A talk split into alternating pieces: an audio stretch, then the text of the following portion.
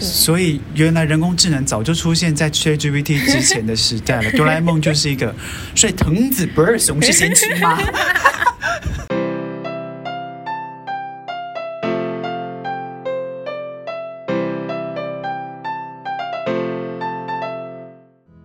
我们就是今天呢，是我们第三季的第一期，然后我们邀请到的是秦芳，欢迎你。Hello，达西。哎，对，那我首先先邀请秦芳先跟大家分享一下，就是你怎么会想要，就是因为据我所知你是这方面是有背景的，所以也觉得哎，这方面好像 ChatGPT 跟 AI 晴芳是多有琢磨。那我想好奇的是，怎么会有这个背景？是怎么起源的？背景的起源应该是我念研究所的时候，是念语言所。嗯，那我的实验室是做计算语言学的。嗯，所以我本身就会接受到一些 AI 语言模型这一块的东西。嗯，然后，其实我觉得。就是从外文系跨到这个领域，一开始来说是觉得有点陌生，但是因为我是蛮喜欢从语言里面去找它的规律，然后也很喜欢就是像语言建模啊，然后去分类文字或者是生成文字这类的技术，觉得呃非常有趣，非常刺激，觉得好像启动了一个新的纪元的感觉，然后就会一直想要去研究。可是你这样研究到现在。你有觉得就是近几年来，就是人工智能介入我们的生活的有一点，是你觉得这个程度，就包括如果你做研究下，你会觉得，如果你从现在这样我们远看未来的话，你觉得这个介入的程度会越来越广，是不是？对，嗯，因为其实我觉得现在大家看待 AI 都还是想要把它当成一个辅助的角色，嗯。但是它现在能够辅助的层面，其实已经超越我们想象。啊，嗯，你刚刚有个迷之微笑，是到介入了吗？我觉得没有说完全介入，嗯，只是说我们已经变得有点离不开它了。嗯，那我们会想要主动的去使用它，因为它带来很多方便。然后又可以让我们很有效率的完成原本很琐碎的事情，所以我们就会对它产生一种依赖感，就是哦，我就是想要使用 AI，因为它是我的得力助手这样。可是我有点难以厘清，说那个人工智能到底什么样才算？不一定是要到 ChatGPT 了，就 Google Map 那个就算了吗？对，我觉得在我的想法里面，只要它有演算法，然后它是能够帮助到人类的。就是有模拟到人类的一些，嗯，像是比如说决策啊，嗯，或者是一些推导等等的功能，我就觉得它是人工智慧。所以，如果说演算法也算的话，YouTube 不是最近社群都会很在意那种演算法，嗯，所以他们也是有这种的含在里面吗？对，因为它算是一个比较大的推荐系统。嗯，有几种方式，其中一种是它可能会分析，呃。观看的行为比较相似的两个人，嗯，比如说我今天点了一个小狗的影片，因为我们两个的行为是类似的，所以我们喜好应该也会是类似。所以你有在点小狗的影片吗？有，原来是以自己为出发点举例啊，没错。啊，可是这样听起来是。如果不仔细看会觉得没什么，可是如果认真去剖析的话，是不是就有点像人们所说的细思极恐的感觉？有，有一点，好像你的喜好跟你的一些习惯被掌握了。对，就被网络就是大家都看得很透彻，就很像被看穿呢、欸嗯。对。可是好像没有办法，因为大家没有办法完全不那么介入。可是我又会在想说，那如果以前的人没有 Google Map 的时候，他们还是可以生活啊。啊，对。可是我们好像离不开这个，我们已经这么习惯了这个惯性里面了，对不对？对。当然，如果你要跟 ChatGPT 比的话，嗯，当然是 ChatGPT 比较厉害。嗯。不过 Siri 我觉得它算是有开拓了一条语音辨识的路。嗯。对，因为以前在可能几十年前嘛，就是语音辨识它。是一件很难达成的事情哦，真的。对，然后如果如果你跟以前人说手机上面会有一个语音助理，然后你可以跟他问天气还是什么倒数十分钟之类的，大家应该会很难相信，因为他光是要理解你的语言，然后再把它呃回传一个你想要的资讯给你，就是这一整个流程，嗯、觉得是蛮困难的。因为怎么会这么简单？就说“嘿，Siri，帮我什么什么倒数十分钟”，嗯、然后他就会说“好，没有问题”。现在不是还可以说什么帮你讲个笑话还是什么的吗？哦啊、我就觉得人工智能应该还是会有一些道德难题出现吧。如果他真的要做一些决策的时候，像有些有些公司行号啊，他们可能会用像人工智能 AI 啊，然后去拣选人才。可是他们对于这种性别的偏见跟有色人种的这种关系。嗯嗯他们在感理性之间还是没有办法很完整的有人的这种感性程度吧？嗯，我觉得如果是像你刚才说的那个求职者，然后用 AI 来辅助挑选的话，觉得他有一个层面可能是他的资料的问题，因为就是模型在训练的时候，它的原料就是那些资料。嗯，那如果你在挑选资料的时候，你就有一些偏好。嗯。那它出来的结果也是会一个有偏误、有偏好的结果哦，真的。对，所以基本上在那个源头，你就要很小心处理。嗯、如果我们就二分法来来判定的话，你觉得 AI 它是感性还是理性的？感性还是理性？因为我现在也不太能回答人类是感性还是理性的。嗯，AI 的话，如果你是用它的原理来看的话，它确实是理性的。嗯，他是不是没有办法去像我们有时候在做某些决定的时候，会迫于人情压力，哦哦、会觉得说，哦，好啦。可是 AI 就不会，它就是对就是对，错、嗯、就是错，它没有那个有弹性的迂回地带，是不是？除非你今天可以给他两条路去选，嗯，然后这两条路可能都有一些几率在，嗯，然后随机选到一条路这样子，就有点像是人类的两种选择，嗯，但是。就是你刚才讲的人情压力什么的，我想，我想那个应该是没有办法，那没办法输入，是不是？嗯，它可能可以作为一个参数吗？我也不太确定。嗯，但是人情压力，我觉得应该是它是一个很大的一个脉络下你会有的一个感受，嗯，包括你跟这个人认识多久，嗯，你跟他的感情好不好，嗯，就是他跟你有什么利益关系，就是这些，我觉得好像是。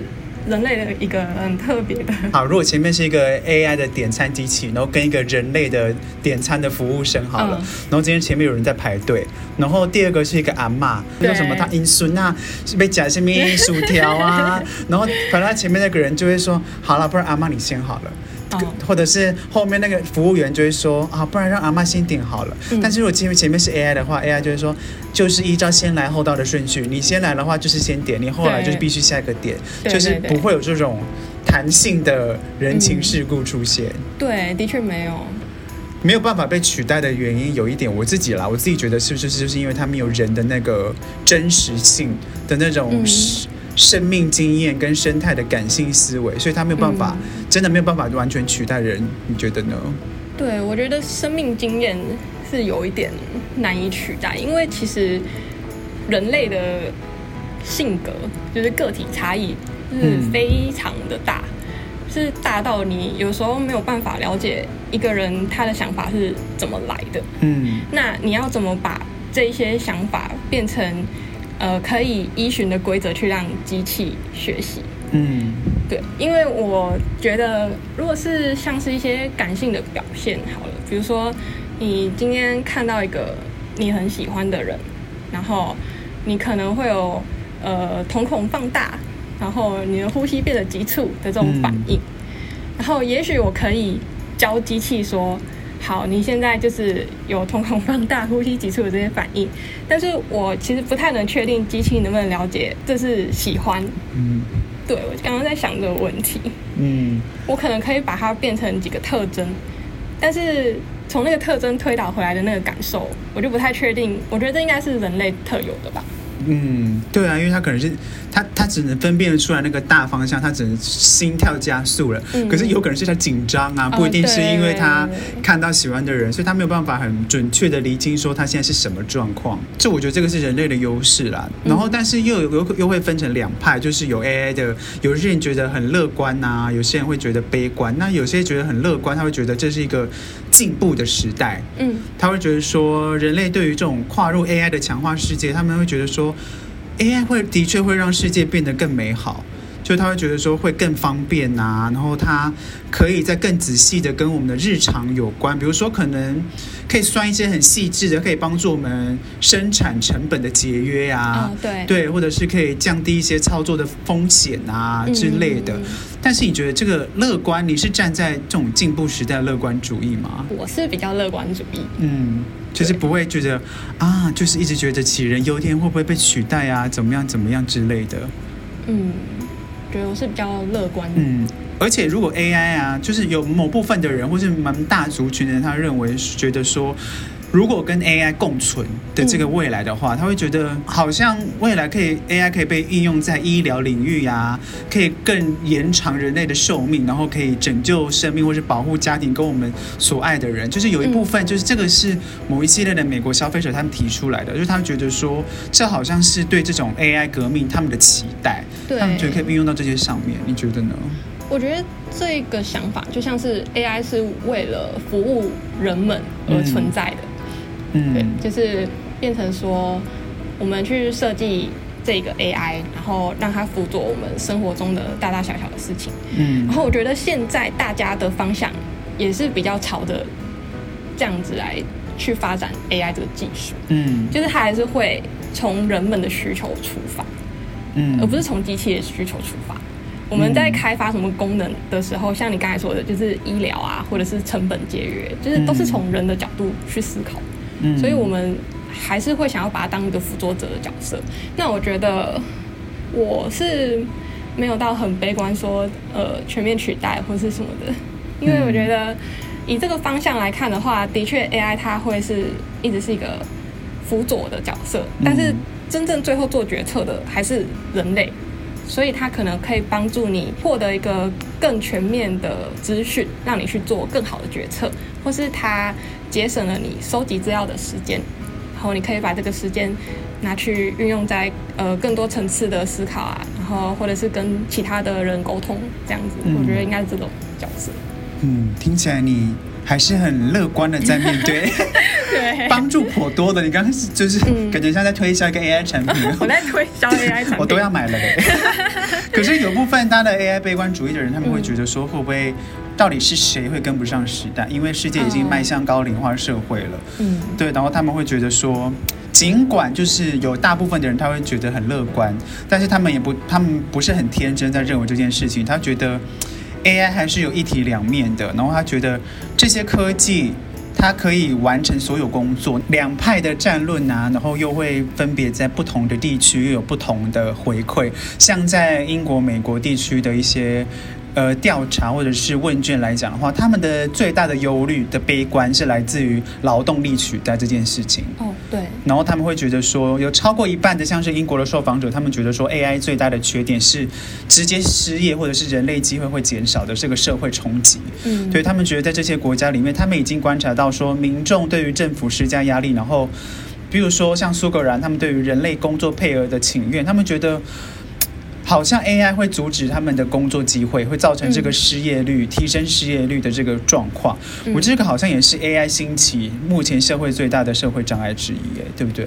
对，但我觉得这个的确是政策会需要做一些调整来保护，因为不然整个就业市场会有一些问题。嗯，但是我是觉得，如果说我这个劳动力，然后它可以。透过 AI 的帮助，然后产生更多的产值的话，嗯、那我们就是可能应该还是要接受这个工具，因为它可以让你就是更更有生产力，嗯，然后你可能可以透过这个去获得更多不一样的资源等等。那对于整个社会进步，我觉得是有帮助的。嗯，对，就像你刚刚提到，就是。就可以把它拉成说，其实 AI 可以视为一个协助人类变得更强化的一个方式啊。嗯，对，像可能现在我觉得最直接接触就是我们的穿戴工具。哦，对，对，像是对对对，像是我手上的，没错。但是这个东西就是它可以帮助我们，比如说像有的人会觉得，哎，翻译啊，或者是地图服务啊，然后到穿戴，它可以视为帮助我们人类在某一些五感。的强化。哦，对，可以协助我们去更了解说，哎，我们现在当下是处在什么地方，是什么情绪，我们现在身体的这个机能是什么状况。我觉得这个是也可以透过说这些机器、这些 AI，可以更了解我们自己。嗯，我觉得劳动力这件事情好像也不用太这么，还是我们真的没有。没有真的被影响到，所以我们才会在这边说风凉话。对耶，对，因为好像真的有，刚刚我们提到那些人，他们好像就是真的有被影响到了。嗯，像我觉得加工出口业的会不会也被影响蛮严重的啊？成本比较低的话，对啊，他们好像就会觉得被取代了，然后就少了一个，因为依那个资方来看的话。就他们就是付机械的钱就好了，然后不用再付出一些人力成本，嗯、对他们来说应该是很开心的事情。嗯、可是如果劳方都会觉得为什么？对啊，就像刚刚我们讲到的，就是我们没有太被影响到，所以 所以我们就会觉得应该不用这么悲观啊之类的。哦然后他们那些人听到就会说：“是你们太乐观，每件事情都有。”没办法，我们是讨论啦，嗯、对，我们是讨论，就是我们还是逐渐帮大家理清，说就是进步，就是乐观，然后悲观，大家的思维大概是什么样子。但是，嗯、如果最艺术层面来讲的话，嗯、就是 AI 对剧本撰写，或者是对一些艺术的一些状况，到底有没有构成威胁？但是史蒂芬·索德伯他认为说。他觉得不会构成威胁，因为他们缺乏真实的生活经验。你觉得呢？其实他这段话是也是让我思考蛮久的，因为生活经验、嗯、是生活经验，你要把它呈现在一个故事里面，嗯，然后可能会跟那个当下时代的那个背景有关系，嗯，然后还有。就是可能跟那一个角色他自己的生命历程有关系，嗯，然后我就在想说，那假设有一天就是 AI 真的进步到它可以把所有这些都量化，就是好，现在是一个什么场景，然后这个人他的性格有悲观二十 percent，或乐观三十 percent，然后就是之类的，如果全部都量化的话，他是不是也可以做出一个很鲜活的角色，然后在这个环境里互动？嗯，在想理论上。应该是可以达成的，但是会不会好看，我觉得 就很不一定了。因为就是如果说我今天是一个说故事的人，然后我想要让我的听众、观众就是了解我想要传达背后的意思，那我必定会在里面可能铺很多梗啊，很多细节啊，然后就是想要说好一个完整故事。但是呃，我觉得完整的故事这一点对 AI 来说当然是完全没有问题，只是它。当中那种比较幽微的那种细腻情感，不太确定说以现在的方式能不能做到。所以我是觉得你刚才说的那个生命经验，嗯，我觉得是蛮无可取代。嗯，对啊，因为他们又没有宿醉过。哦，对啊。他们没有醉过，他们会怎么知道说？他们他们，也不知道什么叫做心碎啊，啊 或者是什么寂寞啊、嗯、那一种。对，可是我还真的没有问过 ChatGPT 说，就是可不可以帮我们出一个剧本，不知道会长怎么样子哎。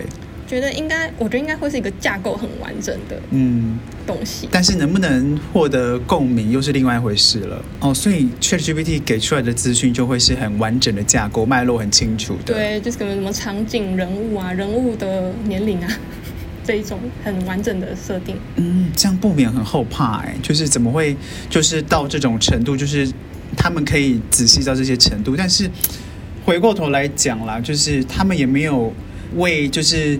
心爱的人煮过一顿菜啊，嗯、然后也没有害怕说一个人回家，然后也没有需要收惊的经验啊，所以他们怎么可能会知道说这种这种真实的生命经验要怎么译注在剧本里面？嗯，可是刚刚这样听起来，如果我们跟他说，就是跟 ChatGPT 说。就是可以帮我们产出一个凄美的爱情故事剧本吗？那他会不会真的写出一个？搞不好以后那种金马奖啊、奥斯卡的最佳原创剧本入围的有，然后就 ChatGPT。对，我就觉得如果真的到这种程度的话，好像会蛮可怕的哎。嗯，我之前在 YouTube 上面看过一个，就是编剧，然后他使用 ChatGPT 去看。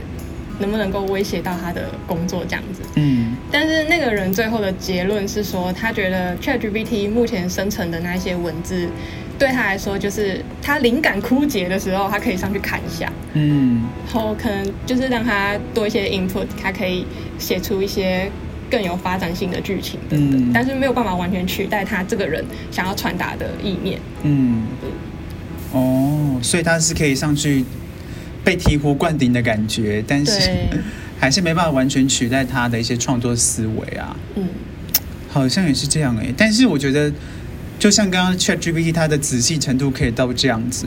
那我觉得我们，因为现在很多人就是在用某些什么规规整啊，或者是在同整资讯的时候，都会喜喜欢使用这种 AI 啊等等之类的。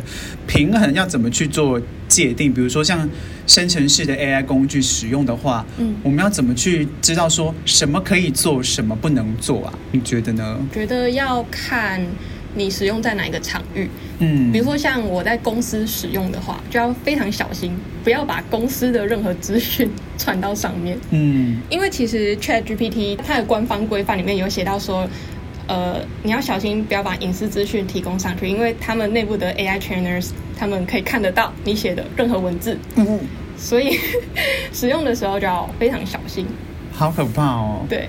可是他没有具备说真正的意识跟理解能力啊，嗯、所以有些时候他的回答也有可能会不准确吧？对对对对。对，然后还是要谨慎。可是到底是什么可以，就是大家可以拿来参考，什么是不可以的？它可以被拿来厘清概念啊，嗯、或者是可以修饰或者是润饰文字，嗯，然后也可以增进思辨能力。就像刚刚那个编剧的例子，嗯、对对对，他可以激发他自己的灵感啊，然后也可以。可是推荐论文到底是什么意思？哦，推荐论文其实是因为之前我有发现 ChatGPT，如果你把它升级到用 GPT 四的话，嗯、它是可以联网的哦。然后你就可以跟他说：“好，我现在想要看就是呃，比如说跟计算语言学的某一个领域，比如说情绪分析有相关的论文，然后请推荐我五篇。”然后他会帮你就是列点出来，然后还附上连接。他是帮你找那个吗？reference 吗？还是？对对对对，就是你直接点进去就是那篇论文，对研究生很有用。我学到了，我学到了。改进城市码又是什么？改进城市码的话，因为像是我们有时候在写的时候，可能会有点想到什么就写什么。我们在写的时候，有时候不会很在乎到城市运行的效率。嗯。那如果我今天给他给 ChatGPT 一个 prompt 说，呃，请帮我改写的更有效率一点。